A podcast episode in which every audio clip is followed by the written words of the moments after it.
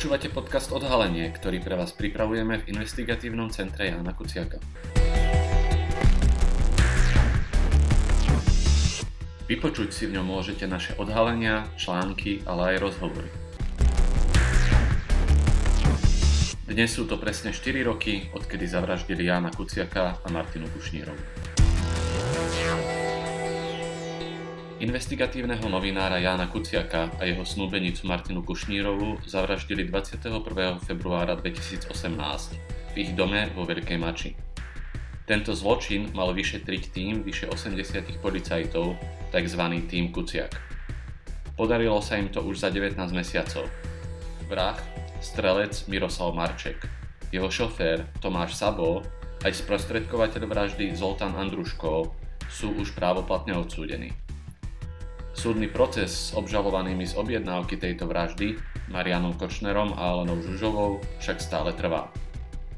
Moje meno je Tomáš Madleniak a o tom, ako prebiehalo vyšetrovanie, či doňho niekto z mocných nechcel zasahovať, ako vníma súdne procesy a aký výsledok nakoniec čaká, som sa rozprával so šéfom týmu Kuciak Petrom Juhásom.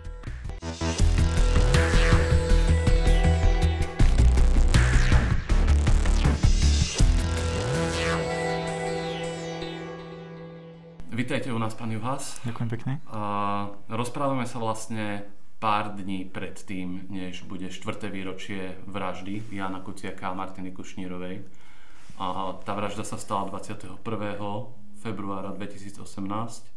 Verejnosť sa o nej dozvedela o niekoľko dní neskôr, až 26.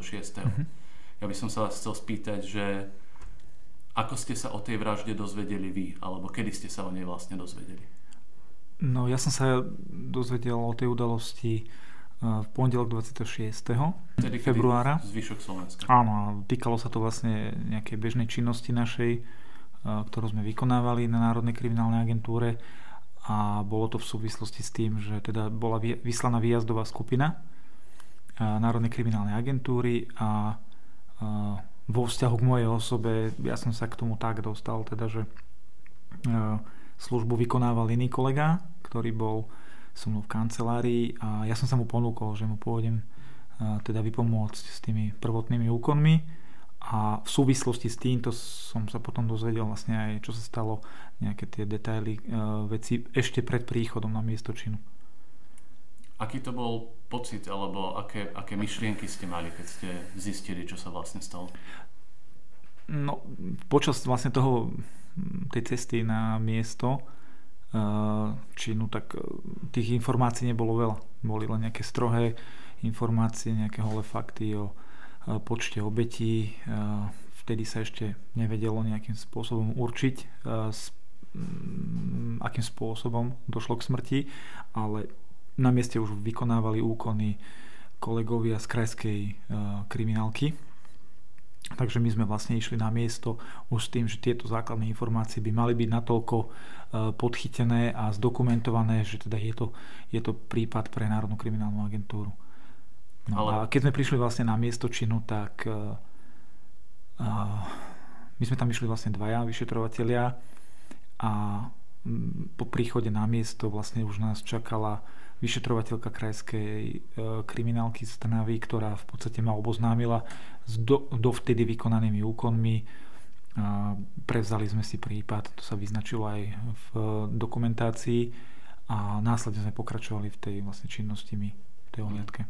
A k tomu rozhodnutiu, že vy budete tým nejakým hlavným vyšetrovateľom toho, toho prípadu došlo už vtedy, alebo až o niekoľko dní neskôr, keď uh, bol vytvorený ten tým? Jasné.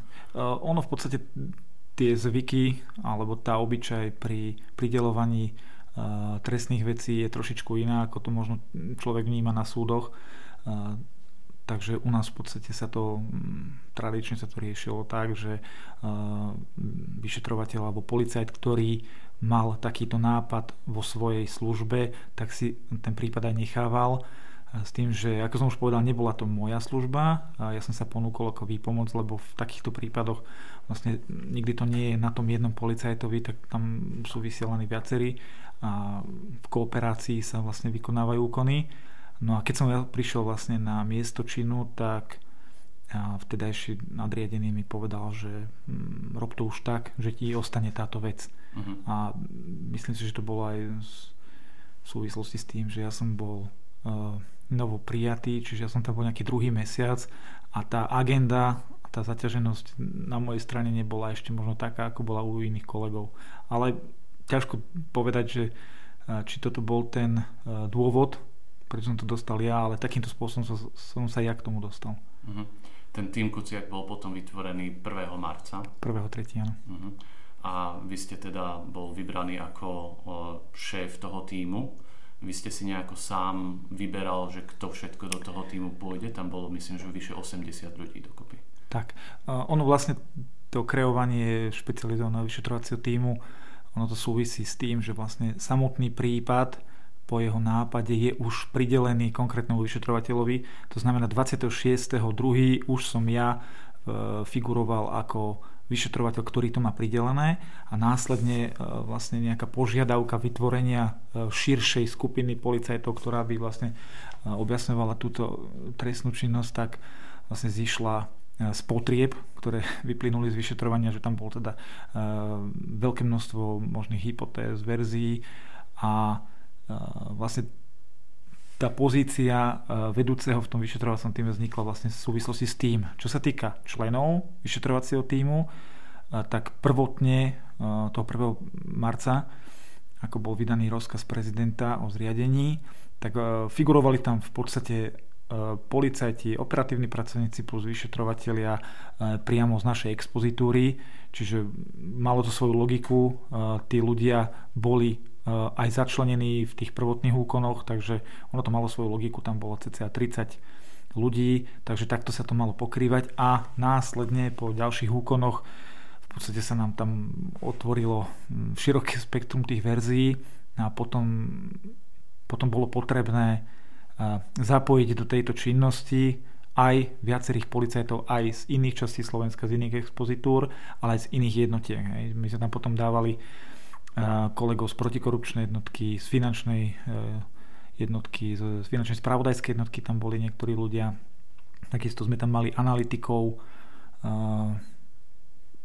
príslušníkov policajného zboru zaradených na kriminalisticko expertíznom ústave. E, mali sme tam dokonca kreovanú skupinu medzinárodnej podpory, kde boli zase začlenení policajti, ktorí teda boli nejak jazykovo zdatní uh-huh. v rámci kriminál, Národnej kriminálnej agentúry. Takže takto vlastne to celé vznikalo. Uh-huh. Vy ste ale teda ešte tomu ako keby nešéfovali v tom momente, keď prebiehali tie prvotné úkony, a. obhliadky tela a, a podobne. A. Pretože tam sa hovorilo o viacerých pochybeniach zo strany policie. A spomeniem to, že tam sa objavil teda napríklad Krajmer, ktorý je dnes obvinený v rámci akcie Očistec.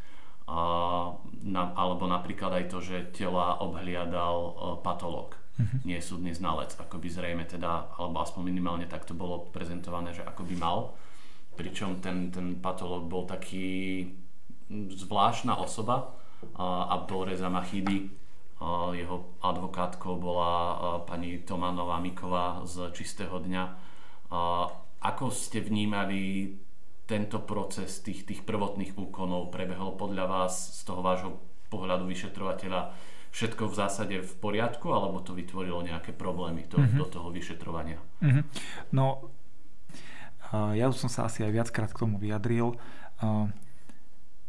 Tie prvotné úkony boli vykonávané, to si treba uvedomiť, boli vykonávané z počiatku okresnou kriminálkou Galante. Následne tam bol privolaný krajský výjazd z Trnavy a po ňom sme to prevzali my. Čiže už len z tohto hľadiska, keď tri súčasti nezávislé od seba, odhľadnúť teda od toho, že krajská je nadriedená tej okresnej kriminálke, tak ono to spôsobuje určite nejaké medzery pri vykonávaní úkonov, pri zabezpečovaní dôkazov. Viem, že my keď sme si preberali tú vec na mieste, to bolo vlastne 26.2. ráno, tá vyšetrovateľka z krajského riaditeľstva, tak ona v podstate už vykonala vnútornú ohliadku priestoru, hej, čiže celý no. vlastne dom. Ona mi mm, vlastne povysvetľovala, aké stopy našli. E, v tom čase sa už tela nenachádzali na mieste. A uh, ono bolo vlastne, ona tam pracovala, ja neviem, dajme tomu celú noc, takže tam sú aj potom nejaké tie bežné faktory ľudské, nejaká únava. Uh, tie informácie nemuseli byť dostatočne vymenené vo vzťahu k nám. My sme pokračovali potom s úkonmi, ako keby od toho momentu, ako nás ona upozornila, tu som skončila, vy môžete robiť vonkajšok. Takýmto spôsobom sa išlo.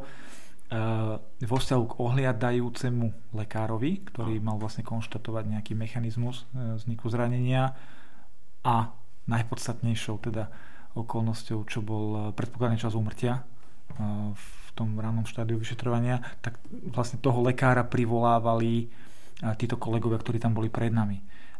Ani si nedovolím tvrdiť, či sa tam jednalo o zlyhanie, ono je to vždy nejaká improvizácia na mieste a v čase, takže zariadili sa takto.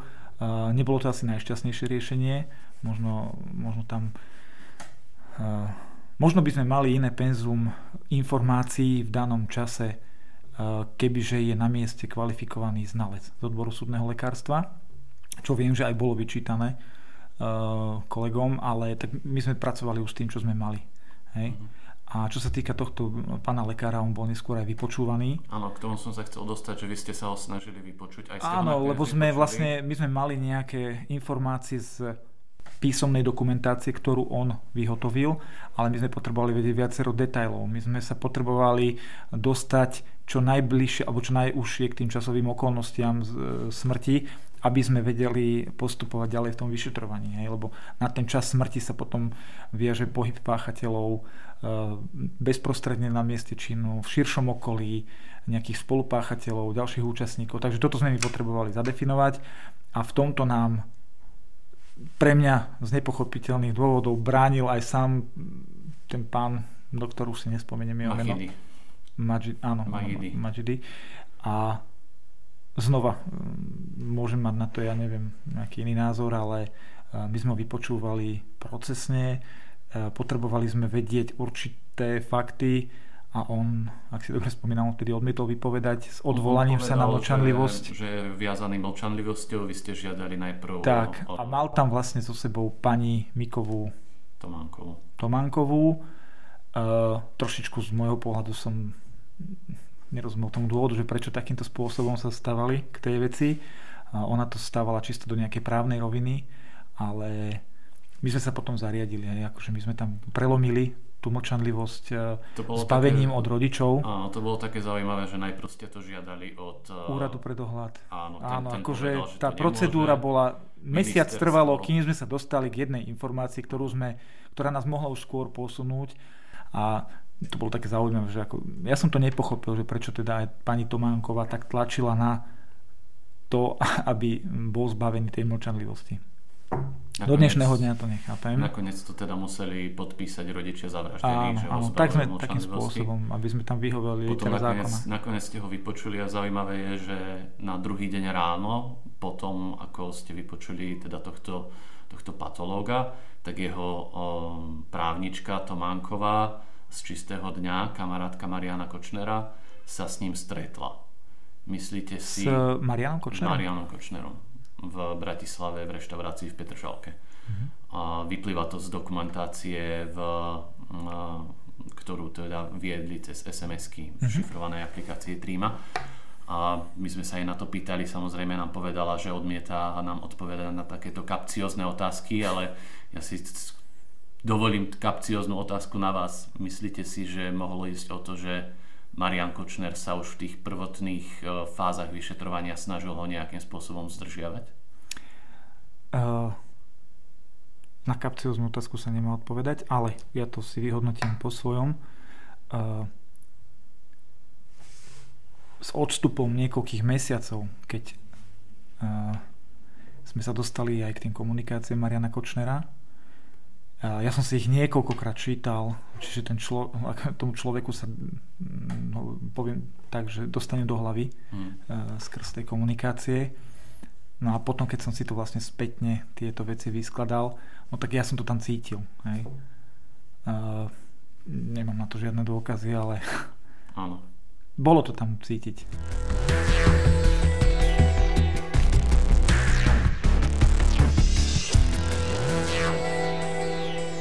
Ten prípad od začiatku sprevádzala obrovská mediálna pozornosť a pozornosť celej spoločnosti. Nemusíme rozoberať všetko, čo sa vtedy teda dialo. Zaujímavé je, že špecializovaný trestný súd, ktorý to neskôr celé teda posudzoval, sa vo svojom prvotnom prvostupňovom rozsudku odvoláva aj na tú mediálnu pozornosť a tvrdí, že nejakým spôsobom ovplyvňovala to rozhodovanie negatívnym spôsobom. Vy ste v ešte väčšej mm, atmosfére mediálnej pozornosti, kritiky, drobnohľadu verejnosti museli postupovať. Ovplyvňovalo to aj vás nejakým spôsobom, možno negatívnym spôsobom, to vyšetrovanie? Tak e, ako ste to, to vnímali, je taká že... otázka tiež, že teda, že ako to človek vníma, ale No v tom čase ono sa to dá vykladať e, rôzne. Určite to spôsobilo to, že človek pocitoval oveľa väčšiu zodpovednosť, ako by to bol napríklad nejaký, ja neviem, menej medializovaný prípad, aj keď vždy sa bavíme o životoch e, mladých ľudí, takže nie je na mieste hovoriť o medializovanejšom prípade a menej medializovanom. Vždy je to o tých životoch a o tom teda, že je potrebné urobiť maximum preto, aby aby tá spravodlivosť bola nastolená. Takže ono môže to v tom, že, teda, že človek fakt pocitoval nejakú väčšiu zodpovednosť. Uh-huh. A čo politická situácia? To obdobie bolo sprevádzané vyslovene politickými zemetraseniami. Mali nejaký vplyv na vyšetrovanie? Cítili ste zo strany akýchkoľvek politikov nejaké tlaky na vyšetrovací tým, alebo to bolo úplne odfiltrované? tak politická situácia je v podstate politická situácia je nejaký objektívny faktor, ktorý vždy je možné badať alebo je, po, je pozorovateľný, ale tak nedá sa, nedá sa prihľadať na, na takéto nejaké okolnosti v samotnom vyšetrovaní, ale v podstate sa tam robia nejaké úkony a vždy vlastne to vyšetrovanie vyplýva z toho, čo sa vykoná, nie to, čo sa prezentuje napríklad aj neviem, nejakými politikmi. Mm. Ťažko by som tak e, akože odfiltrovať e, človek, niektorí majú danosť si tú filtráciu nejak akože nastaviť tak, že proste sa to k ním nedostane, niektorí nie, ale ja by som to takto asi zhodnotil, že teda, no bolo to badateľné, ale človek tak nebolo prečo na to prihliadať. Hm. Ja smerujem k tomu, že s tým vyšetrovaním bolo priamo spojených viacero ľudí, ktorí dnes čelia obvineniam. Uh, Tibor Gašpar, Peter Hraško, ktorého Lučanský potom vlastne aj odvolal, tvrdil, že kvôli tomu, aby ho nejakým spôsobom uh, oddelil od toho vyšetrovania kauzy Kuciak, a aj ten Kramer tam bol na mieste činu, doteraz vlastne nevieme prečo. Všetci traja sú dnes obvinení v kauze očistec. Nikdy ste od žiadnych iných policajtov necítili nejaký tlak, že na toto sa zamerajte, toto neriešte alebo niečo podobné? A, ako ste naznačili, teda ono to pôsobí takým dojmom, že a, títo sú dobrí, títo sú zlí, ale mm. akože svet nie je čierno čo sa týka tlakov nadriadených, tak e, sú okolnosti, ktoré sa diali. E, boli to vyslovene, e, vyslovene nejaké aktivity cieľavedomé. K, tomu, k tomuto by som sa ešte nerad vyjadroval, lebo ja som v týchto veciach už aj vypovedal uh-huh. ako svedok a nevylučujem teda, že tá vec bude mať nejaké pokračovanie, ale k tomuto by som sa nerad vyjadril úplne, ale proste boli tam určité aktivity, ktoré smerovali aj k tomu, čo si povedal. Chápem. Um, skúsim sa spýtať ešte takto, trochu inak. Že tí obvinení v kauze očistec, a konkrétne Bernard Slobodník, dnes keď o tom celom rozprávajú, tak hovoria, že v tom prostredí polície, NAKA, a všeobecne proste orgánov činných v trestnom konaní existoval akýsi systém. hm. do ktorého patrili. A hovoria to takým spôsobom, že každý o tom systéme vedel. Vy teda ste mi teraz povedali, že ste v NAKA vlastne boli iba dva mesiace. V tom čase, v tom čase. Ja som predtým pôsobil inde. Áno. A vedeli ste vy už vtedy o tom, že existuje nejaký systém?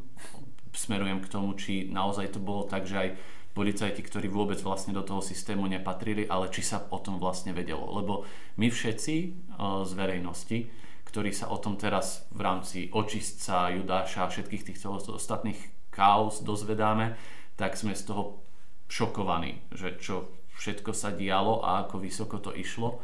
A zaujímalo by ma, ako to vnímajú policajti. Či, si, či ste tiež rovnako šokovaní, alebo je to také, že sa iba usmievate, že ono, až teraz ste na to došli. Mm-hmm.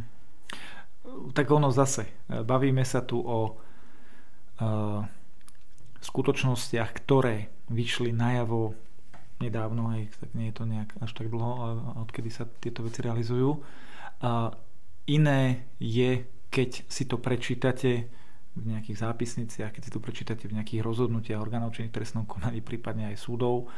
A, a takéto penzum informácií, ktoré sú obsiahnuté v týchto dokumentoch, ja si dovolím tvrdiť, že v tom čase mohli mať maximálne tí zasvetení, ktorí mm. sú teda riešení, my radoví policajti, tak vždy boli nejaké informácie zaručené, nezaručené, kriminálne, spravodajské, operatívne, ktoré nasvedčovali, že ja neviem, takému človeku sa treba vyhnúť, na toho si treba dať pozor, ale v tom, v tej, alebo v tej obludnosti, alebo v tom celku že by to bolo takýmto spôsobom poprepájané, že by to bolo takto hierarchicky členené, že by tam teda bol takýto systém vytvorený, tak to si dovolím tvrdiť, že to asi nikto nemal, také informácie z tých radových. Hej?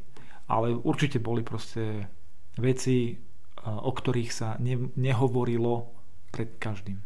Chápem. Zo strany teda radových policajtov boli niektorí nadriedení, boli ostrakizovaní takisto. S, tých, s takýmito ľuďmi sa netreba baviť o takýchto veciach. Ja sa na to pýtam aj preto, že po prečítaní spisu som nadobudol pocit, že celú tú kauzu očistec ste možno počas vyšetrovania odhalili v skutočnosti práve vy. O tom sa vlastne zatiaľ nikde nepísalo ani nehovorilo, ale súčasťou vyšetrovacieho spisu je jeden taký list. Mm-hmm, neviem, čo myslíte. Áno, ktorý, ktorý hovorí o tom, že Norbert Beder sa stretával na 6. poschodí v budove v Bratislavskom Novom meste oproti policajnej stanici s, odcitujem, s rôznymi vplyvnými osobami z podnikateľskej sféry vrátane predstaviteľov štátnych orgánov. A my už teraz ako vieme, čo tie, tie slova znamenajú. To sú tie legendárne stretnutia, kde mhm. údajne teda Norbert Beder riadil Gašpara a ostatných a vlastne celú ano, policiu. A, a vy ste to vlastne zistili už v novembri 2018. To je presne dva roky pred tým, než akcia Očistec prišla. Vedeli ste už vtedy, keď ste tam ten list zakladali, čo sa to týka, s kým sa tam ten bodor sa stýka? Áno, teraz táto informácia, ktorú ste povedali, ona vyzerá ako, uh, že wow, ale uh, nám chýbal, chýbal ten background, a my sme nemali napríklad informácie o tom, že čo sa tam deje, hej, teda ten obsah. Ale vo vzťahu k tejto informácii tak e, boli tam získané takéto uh, skutočnosti a my sme ich vlastne chceli využiť uh, v prospech našej veci. Čiže my sme zistovali miesta, uh, kde by sa mohli nachádzať nejaké veci dôležité pre trestné konanie vo veci vraždy a táto informácia súvisela priamo s tým, hej, so získavaním týchto informácií. My sme nevedeli o, o tom, že s ktorými konkrétne osobami sa tam stretáva, čo, sa, čo je predmetom teda tých stretnutí, ale takisto, keď sa bavíme o odštartovaní vlastne toho vyšetrovania očistec, tak ja si konkrétne pamätám na skutočnosť, keď sme sa vlastne dostali e, k tým prepisom komunikácie Tréma. A tam boli veľmi konkrétne informácie, ktoré sme my zanalizovali a oficiálne sme ich odstúpili na úrad inšpekčnej služby a ja si to pamätám dodnes, že ja som tam v podstate do toho prípisu napísal, že sa jedná o podozrenie z fungujúcej zločineckej skupiny pôsobiacej v rámci vedenia policajného zboru. A to sa bavíme o 6. mesiaci 2019. A tá, taká listina existuje, je v spise. Hej? A vlastne od toho dátumu mala, mala aj úrady inšpekčnej služby už takéto informácie, mali konkrétne dôkazy, tie komunikácie, z ktorých toto mohlo vyplývať. No ale ako sme potom mohli vidieť, tak ten, ten úder ne, neprišiel práve, práve z tejto inštitúcie, ale museli sme sa s ním vysporiadať my na Národnej kriminálnej agentúre. Uh-huh. Um, vy nejakým spôsobom v súčasnosti um, sa profesne venujete aj práve kauze očistec? Uh, ja som bol donedávno vyšetrovateľ a realizoval som uh, trestné veci, kde som obvinil uh, niektorých páchateľov aj z tejto kauzy a časť týchto konaní, ktorú som realizoval ja, je v súčasnosti aj pripojená k kauze očistec. Hmm. Takže asi toľko. Ja sa na to pýtam kvôli tomu, že a potom, ako už bolo vyšetrovanie vlastne uzavreté, alebo teda podané, podaná obžaloba, tak uh, následne rozpustili ten váš tým, uh, tým Kuciak a je známe, že vy ste to kritizovali. Uh-huh. Aha, mňa vlastne zaujíma, či za tým nebolo práve toto, že ste chceli, aby ten tým Kuciak ďalej vyšetroval kauzy, ktoré sa vynorili v rámci toho vyšetrovania vraždy, či napríklad podľa vás nemal práve tým Kuciak pokračovať aj v očistci, keďže vy ste na to natrafili? Uh, takto, ja som to kritizoval, aj, aj si za tým stojím. Uh, v prvom rade je podstatné uviezť, že my v týme sme v tej, tej záverečnej fáze sme v podstate boli nejakým spôsobom okresaní na cca 30 ľudí a v tej v rámci toho vyšetrovania sa vykonávali uh, viaceré trestné veci, takže to nebola len vražda Jana Kuceka a Martiny Kušnírovej, ale my sme vykonávali vyšetrovanie vo veci uh, troch príprav úkladných vražd. Uh, to znamená poškodený Žilinka, Lipšic, Šufliarsky. A ďalej sme vykonávali vyšetrovanie vo veci dokonanej vraždy primátora Hurbanova to bolo takisto v týme robené. Vykonávalo sa vyšetrovanie vo veci kauzy tzv. motakov, to znamená návod na krivú výpoveď, alebo ako to bolo potom kvalifikované na súde e, vo vzťahu k Marianovi Kočnerovi, to sa robilo u nás týme.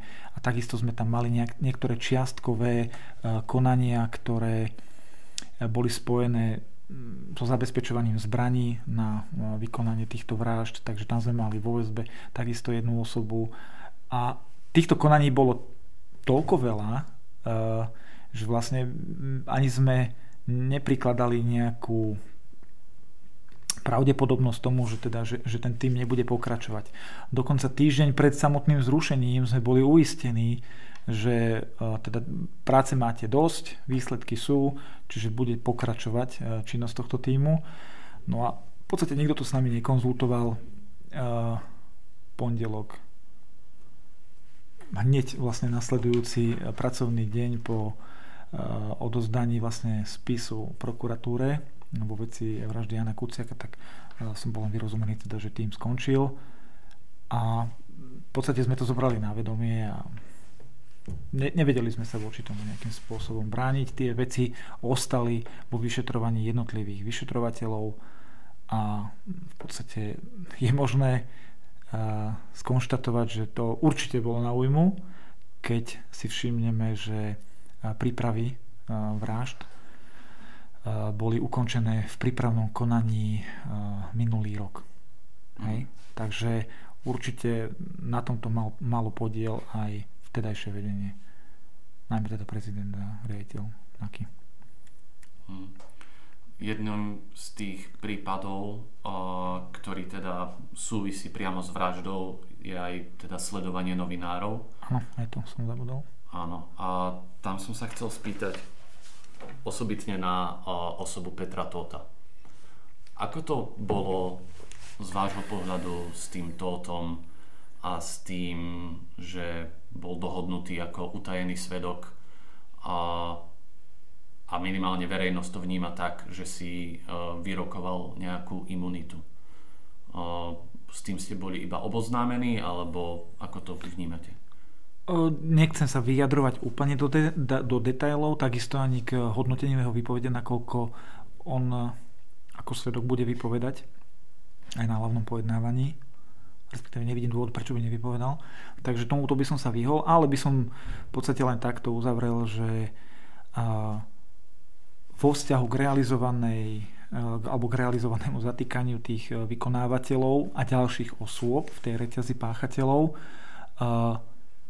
je pochopiteľné a je to úplne racionálna reakcia pána Tota, že sa teda prihlásil a poskytol informácie aj nejaké vecné dôkazy v tejto veci. Takže tam nevidím priestor, že prečo by sme toto mali nejakým spôsobom spochybňovať. To je úplne racionálne rozhodnutie ktoré z môjho pohľadu je logicky vysvetliteľné a, a ja som bol pri tom, akým spôsobom nejaký, e, sa začalo s ním komunikovať, takže tam by som vôbec do toho nešiel. A čo sa týka vyrokovania nejakých benefitov alebo nejakého lepšieho východiska v tom trestnom konaní, ja som si čítal rozhodnutia prvostupňového, druhostupňového súdu. Ani v jednom tomto rozhodnutí, teda s výnimkou určitej pasáže na špecializovanom trestnom súde nekonštatovali tieto súdne autority, že by táto osoba bola alebo mala byť účastná vedome tohto násilného trestného činu. Takže to je podľa mňa odpoveď na to, čo sa ma pýtate, že, teda, že či si niečo vyrokoval, alebo ja si myslím teda, že v tom prípade v tej vraždy určite nie. A čo sa týka toho prípadu sledovania, ja ho už nerobím, teda ja ho nerobím, ale ja mám medializované informácie, teda, že je tam obvinený, takže to by si malo ísť nejakým svojim životom ten prípad. Uh-huh. A ne, neviem vôbec, čo sa tam deje v tom prípade.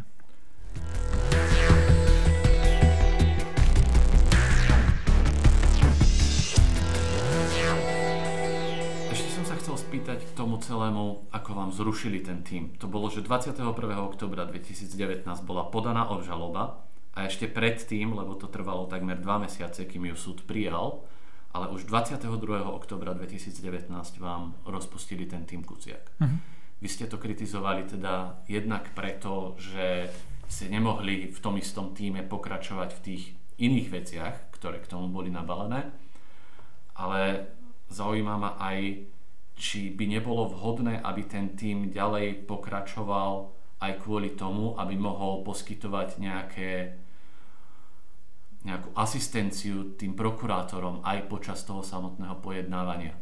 Pretože prokurátori tesne pred tým, ako prvostupňový súd uh, vydal rozsudok, uh, chceli dodať nejaké nové dôkazy a počas odvolania uh, podávali nové dôkazy. Čiže zjavne tam ešte všetky tie dôkazy neboli úplne 100% zaistené, alebo zle to vnímam? E, trošku takto tie dôkazy, ktoré boli vo vyšetrovacom spise, oni tam boli počas celého súdneho konania. Veľké množstvo, vyslovene veľké množstvo, je to trošku zaražujúce, ale veľké množstvo z nich nebolo vykonaných. Uh, ale bavíme sa tu aj o, o tom, že boli navrhované oprávnenými osobami, ale súd ich nepripustil. Takže ako z môjho pohľadu ani súd nevyčerpal všetky dosiahnutelné dôkazy, ktoré boli zabezpečené, len je potrebné ich zákonným spôsobom vykonať pred súdom, lebo súd prihliada iba na dôkazy a môže prihliadať iba na dôkazy, ktoré sú vykonané pred ním. Hej? To znamená zásada ústnosti a e, tieto veci boli zabezpečené. Čo sa týka tých nových zabezpečených dôkazov, nejaké odborné vyjadrenia a tieto veci, ktoré sa dávali v tej záverečnej fáze vlastne Analýza tepu. Áno, takto. Bavíme sa tu o veciach, ktoré oni boli v tom spise. Hej. Tie, tie, tie informácie o tom tam sú. Interpretácia tých informácií e, vo vzťahu k konkrétnej osobe, vo vzťahu ku konkrétnej udalosti, o ktorej my sme presvedčení, že mala zásadný vplyv e, na ďalší dej, tak e, tieto informácie proste tam boli. My sme ich v tej záverečnej fáze ako keby chceli tomu súdu interpretovať v súvislosti s týmito okolnostiami nakoľko už e, v podstate nám bolo avizované alebo aj zo strany prokuratúry, teda že sa chýli to dokazovanie ku koncu. A ja som videl napríklad, že neboli vykonané tie pre nás podstatné dôkazy, ktoré sme zabezpečovali, tak ešte sa prokurátor snažil dať tomu taký uh, interpretačný punc, hej, ako poukázať na tieto veci. Uh, súd to nezobral, ale v končnom dôsledku na základe rozhodnutia e, odvolacieho súdu ja som sa s ním oboznámil. Takže tieto dôkazy aj tak budú zahrnuté do dôkazov, respektíve mali by byť e, v rámci teda hodnotenia tej vyššej inštancie zahrnuté a, a tam zase sa bavíme o, o detailoch dôkazov, ktoré boli vykonané a ešte tomu dávame ešte tú vyššiu úroveň toho hodnotenia toho dôkazu. Takže Takto. No a čo sa týka vlastne prokuratúry e, a podpory zo strany týmu, no tak tým neexistoval. E, samotné trestné veci, ktoré ostali, vlastne boli poprerozdeľované jednému vyšetrovateľovi, druhá vec bola druhému vyšetrovateľovi. E, ja som dostal nejaké iné veci pridelené, s ktorými som teda pracoval. Takže ten priestor na tú podporu e, tam chýbal. Hej iné by to možno bolo, ale ja akože nechcem sa k tomu ani nejak vyjadrovať, ani sa tu stiažovať, ale určite inak by to fungovalo, kebyže, ja neviem, určitú časť týždňa uh, by sme vedeli podať mm, ten detailnejší nejaký výklad aj tomu prokurátorovi, uh, zúčastnili by sme sa napríklad možno, ja neviem, ako verejnosť uh, pojednávania, ale tak nebolo nám to umožnené, však my sme to v podstate nechceli, lebo roboty sme mali, a, ale tak berieme to. No určite asi by to malo nejakú inú dynamiku, ale a tam nešlo len o to. Hej. To rozpustenie týmu malo vplyv, zásadný vplyv aj na to, teda, že, e, že tie kauzy sa pribrzdili, tie, ktoré boli ešte vo vyšetrovaní. A,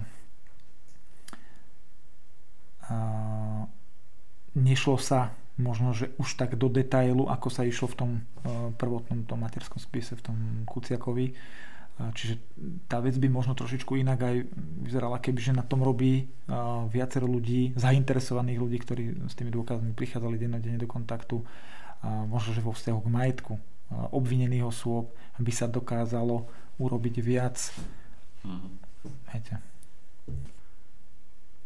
Čo nás podľa vás ako spoločnosť, ale aj vás ako policajta o spravodlivosti na Slovensku a o fungovaní policie a orgánov činných v trestnom konaní naučili tie posledné 4 roky.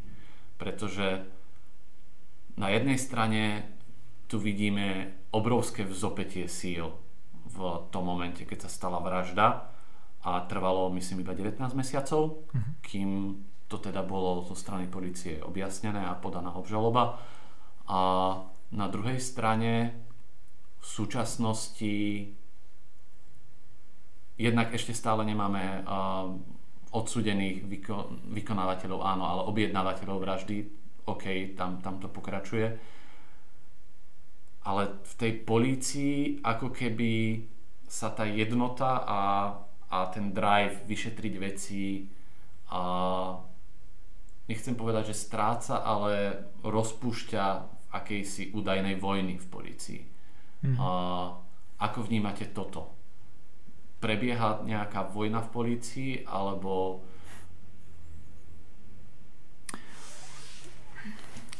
Ja som raz dostal takúto otázku. Uh, vojna bezpečnostných zborov, alebo tak nejak to bolo teda pomenované, no. alebo taká nejaká mantra, toto existuje. Uh, no,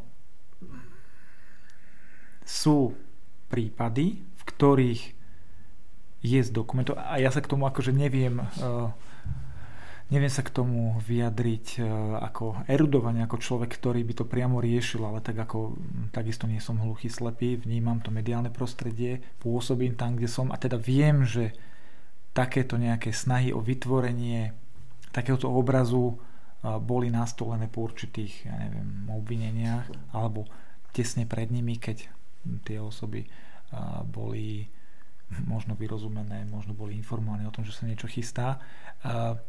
Určite by som to nepovedal, že sa tu bavíme o vojne v ozbrojených zboroch.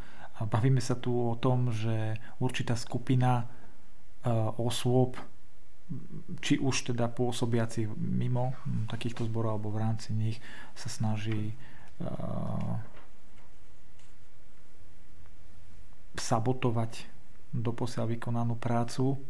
Asi tak by som to povedal No ale zase je našou úlohou, v podstate však policia má bojovať so zločinom, či už na strane uh, teda toho vonkajšieho okolia, ale aj so zločinom v rámci jej zboru. Hej. Takže to je normálna asi vec. Toto vždy bude a možno, že to nebolo také okaté, ale proste tie čierne ovce budú aj v bezpečnostných zboroch a treba zákonným spôsobom voči tomu zakročiť, bojovať.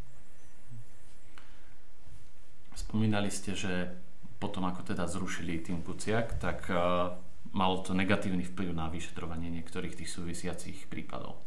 Jedným z tých prípadov, ktorý ste aj vy spomínali už viackrát, je teda príprava vražd prokurátorov.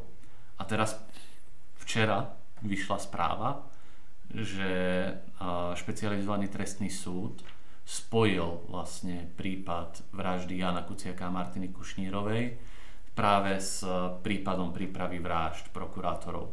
Hm. A neviem, ako to mám čítať. Je to podľa vás dobrá správa, alebo zlá správa, alebo úplne neutrálna správa? Ako to vnímate vy, že tieto prípady, ten prípad, ktorý ste vy celý dozorovali, teda pardon, nie dozorovali, nie ste prokurátor, ale vyšetrovali, teda vražda, je spojená s tým prípadom, ktorý ste nemohli vlastne dokončiť tak by sme tie prípravy začínali. V určitej fáze nám ich zobrali a potom nám ich zase vrátili náspäť. Čiže my sme tie veci ako dokumentovali. Bol tam teda určitý aj časový, časový okruh teda od nejakého augusta do októbra, kedy to bola vlastne vec vedená v týme, aj po znesení obvinenia. No a potom vlastne sa s ňou musel vysporiadať príslušný vyšetrovateľ, kolega, ktorý bol takisto v týme. Čiže tá vec ako keby bola v dohľade aj, aj mňa.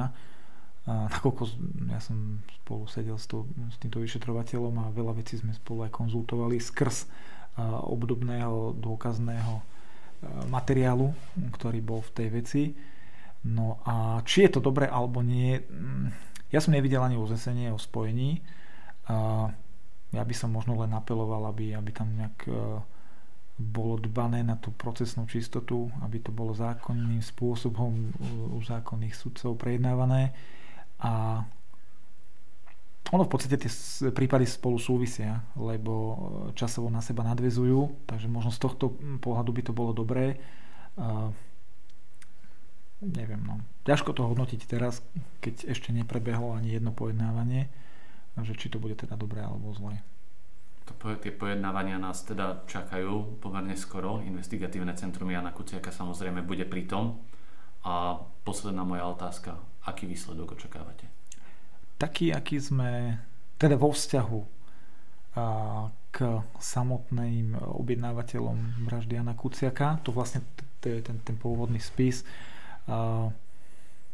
Ja mám prehľad o dôkaznej situácii, e, podielal som sa teda na nejakej analýze dôkazov aj pri odvolacom konaní e, s pánom prokurátorom. E, dokonca sme sedeli aj s novými dozorovými prokurátormi, čo si myslím, že tiež mm, je určitý možno pozitívny prvok toho, teda, že, že tam budú znova dvaja prokurátori, mladí, mm, erudovaní by som povedal. A tak ja si myslím, že to dopadne tak, alebo v tom, v tých intenciách, ako bolo písané aj naše odvolanie, teda naše odvolanie, odvolanie prokuratúry, na ktorom som sa podielal. Takže tak ako bola podaná obžaloba, takže ja som v tomto optimista vždy.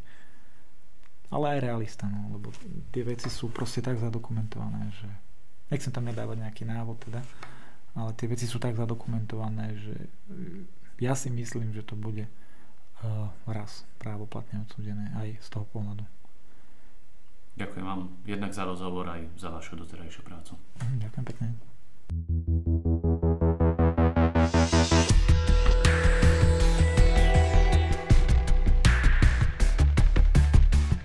Ďakujeme, že ste si vypočuli podcast Odhalenie investigatívneho centra Jána Kuciaka. Naše články nájdete na webe www.icjk.sk a akékoľvek nápady, tipy, ale aj pripomienky nám zasielajte na e-mail icjk.icjk.sk